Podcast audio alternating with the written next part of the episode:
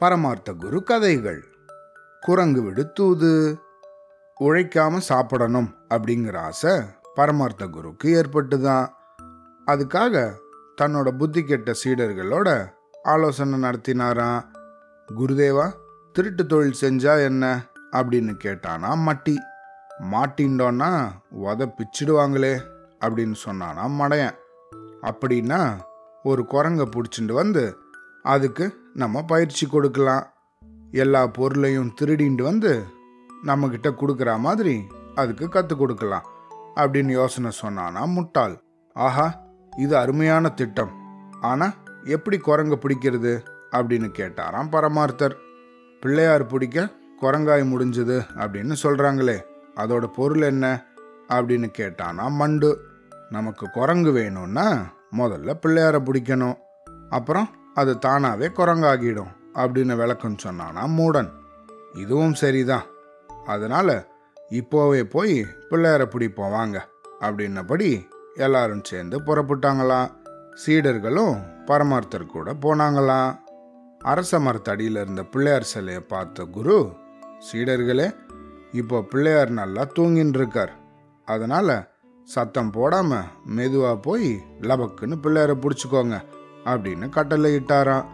சீடர்கள் மரத்தை சுத்தி வந்து பிள்ளையார் சிலை மேல விழுந்து அதை கட்டி பிடிச்சி உருண்டாங்களாம். அப்போ குரங்காட்டி ஒருத்தங்கிட்டேந்து தப்பிச்சு வந்த குரங்கு ஒன்று அந்த இடத்துக்கு வந்துதான். அதை பார்த்த பரமார்த்தர் சீடர்களே இதோ குரங்கு வந்துடுச்சே. விடாதீங்க பிடிங்க பிடிங்க அப்படின்னு கத்தினாராம். மட்டியும் மடையனும் வேகமாக துரத்திண்டு போய் அந்த குரங்கை பிடிச்சாங்களாம். அதை பார்த்த பரமார்த்தர் இது சாதாரண குரங்கல்ல ராமனுக்கு தூது போன ஆஞ்சநேயர் தான் இது அப்படின்னு சொன்னபடி அதோட காலில் விழுந்து வணங்கினாங்களாம். சீடர்களும் ரங்கா ரங்கான்னு கன்னத்தில் போட்டுண்டாங்களாம். மடத்துக்கு வந்து சேர்ந்ததும் சீடர்கள் எல்லாம் தங்களுக்குள்ள பேசிண்டாங்களாம். நம்ம குரு மட்டும் அடிக்கடி சுருட்டு பிடிக்கிறார். ஆனால் அவர் சீடர்களான நமக்கும் ஒரு சுருட்டு கூட தரது கிடையாது. அதனால் அவருக்கு தெரியாமல் சுருட்டை திருடிண்டு வரபடி இந்த குரங்கை நம்ம அனுப்பலாம் அப்படின்னு சொன்னானா மட்டி. குரங்கே எங்கள் குரு பிடிக்கிறத விட பயங்கரமான உயர் ரக சுருட்டை எங்கேருந்தாவது கொண்டு வா அப்படின்னு சொல்லி அதை ஏவி விட்டாங்களாம். அடுத்த நிமிஷம் குரங்கு மாயமாக மறைஞ்சுதான். ஒரு மணி நேரத்துக்கு அப்புறம் குரங்கு திரும்பி வந்துதான். அதோட ரெண்டு கையிலையும் நிறைய பட்டாசு இருந்துதான். வானவேடிக்கை கடைக்கு போய் அங்கிருந்து பட்டாசெல்லாம் சுருட்டுன்னு நினச்சி எடுத்துன்னு வந்துட்டு தான் குரங்கு. அதை பார்த்த மடையன் பார்த்தீங்களா சொன்னபடி சுருட்டை எல்லாம் சுருட்டின்னு வந்துடுச்சே குரங்கு அப்படின்னு சந்தோஷப்பட்டானா. ஆஹா குரங்கே நீ வாழ்க உன்னுடைய திறமை வாழ்க அப்படின்னு சொன்னானா முட்டாள். பல வண்ணங்களில் இருந்த பட்டாசை பார்த்து நம்ம குருநாதர் பிடிக்கிற சுருட்டு பூரா கருப்பு நிறத்தில் தான் இருக்குது நம்ம பிடிக்க போகிறதோ சிகப்பு பச்சை நீலம் அப்படின்னு பல நிறங்களில் இருக்குது அப்படின்னு பெருமைப்பட்டுண்டாங்களாம். பட்டாசுகளில் இருந்த திரிய பார்த்த மூடன் பார்த்தீங்களா நெருப்பு வைக்கிறதுக்காக தனியாக ஒரு திரி கூட வச்சுருக்காங்க.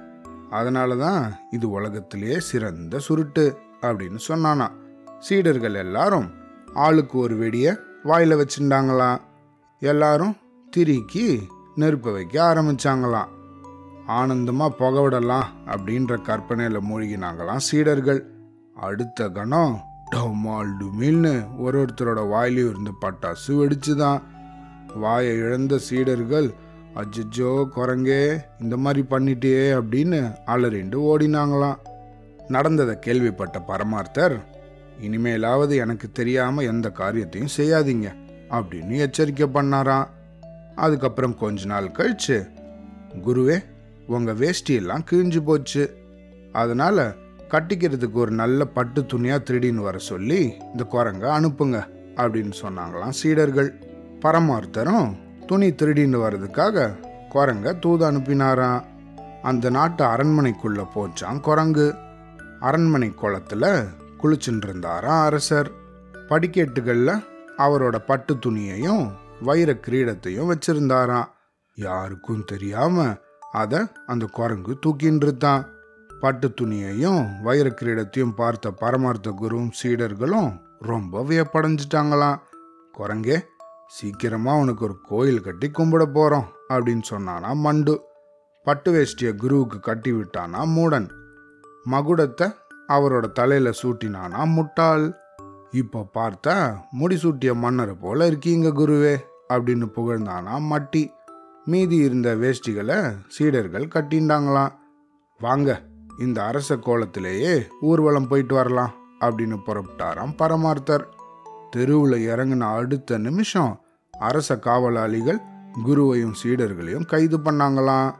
அரசரோட பொருட்களையே திருடிட்டீங்களா அந்த அளவுக்கு உங்களுக்கு தைரியம் வந்துடுச்சா அப்படின்னு சொல்லி திருடின குற்றத்துக்காக பத்து நாள் சிறை தண்டனை விதிக்கப்பட்டுதான் அவங்களுக்கெல்லாம். குருவே மனுஷங்களால தான் நமக்கு தொல்லைன்னு நினச்சோம். கேவலம் ஒரு குரங்கு கூட நமக்கு இப்படி தண்டனை வாங்கி கொடுத்துருச்சே அப்படின்னு புலம்பினாங்களாம் சீடர்கள். இந்த கதையிலேருந்து நம்ம என்ன தெரிஞ்சுக்கணும்? எப்பவும் அடுத்தவங்களோட பொருளுக்கு ஆசைப்படக்கூடாது. எந்த பொருளாக இருந்தாலும் நம்ம தான் உழைச்சி சம்பாதிக்கணும். சரியா? அவ்வளோதான்